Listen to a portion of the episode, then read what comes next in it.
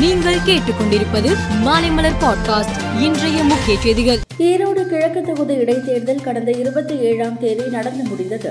இந்த இடைத்தேர்தலில் திமுக கூட்டணியில் காங்கிரஸ் வேட்பாளர் E V K S Elangovan AIADMK சார்பில் கே எஸ் தென்னரசு நாம் தமிழர் கட்சி சார்பில் மேனகா நவநீதன் தேமுதிக சார்பில் ஆனந்த் மற்றும் சுயேட்சைகள் உட்பட எழுபத்தி ஏழு வேட்பாளர்கள் போட்டியிட்டனர். ஈரோடு கிழக்கு தொகுதியில் பதிவான வாக்குகளை எண்ணும் பணி இன்று காலை தொடங்கியது. வாக்கு எண்ணிக்கையில் காங்கிரஸ் வேட்பாளர் இவி கே எஸ் இளங்கோவன் முன்னிலை வகிக்கிறார். பிரதமர் மோடி ஆட்சியில் விசாரணை அமைப்புகள் சுதந்திரமாகவும் முழு அதிகாரத்துடனும் செயல்பட்டு வருகின்றன.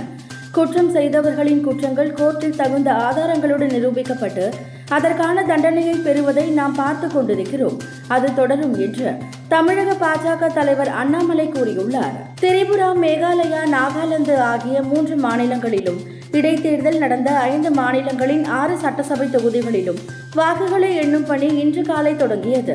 வாக்கு எண்ணிக்கையில் திரிபுரா நாகாலாந்து மாநிலங்களில் பாஜக கூட்டணி தொடர்ந்து முன்னிலை வகிக்கிறது. மேகாலயாவில் ஆளும் தேசிய மக்கள் கட்சி முன்னிலை பெற்று உள்ளது கடந்த பிப்ரவரி மாதத்தில் ஜிஎஸ்டி வரி வருவாய் ஒரு லட்சத்து நாற்பத்தி ஒன்பதாயிரத்து ஐநூற்று எழுபத்தி ஏழு கோடி கிடைத்து உள்ளது கடந்த ஆண்டு இதே பிப்ரவரி மாதம் ஒரு லட்சத்து முப்பத்தி மூன்றாயிரம் கோடி மட்டுமே கிடைத்தது. அதனுடன் ஒப்பிடுகையில் இந்த வசூல் பனிரெண்டு சதவீதம் அதிகமாகும்.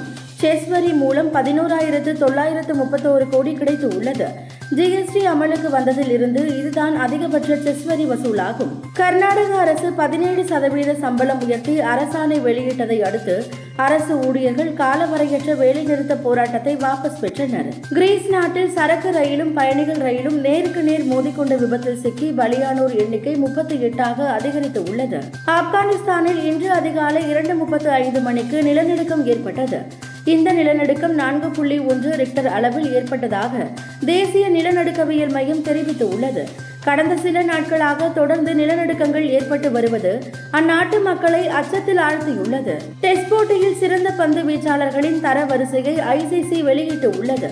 அதன்படி பந்து வீச்சாளர் பட்டியலில் இங்கிலாந்து அணியின் ஜேம்ஸ் ஆண்டர்சனை பின்னுக்கு தள்ளி இந்திய அணியின் அஸ்வின் முதல் இடத்திற்கு முன்னேறியுள்ளார். ஊக்கமருந்து சோதனையில் சிக்கிய இந்திய தடகள வீராங்கனை ஐஸ்வர்யாவிற்கு நான்கு ஆண்டு தடை விதிக்கப்பட்டு உள்ளது. மேலும் செய்திகளுக்கு மாலைமலர் பாட்காஸ்டை பாருங்கள்.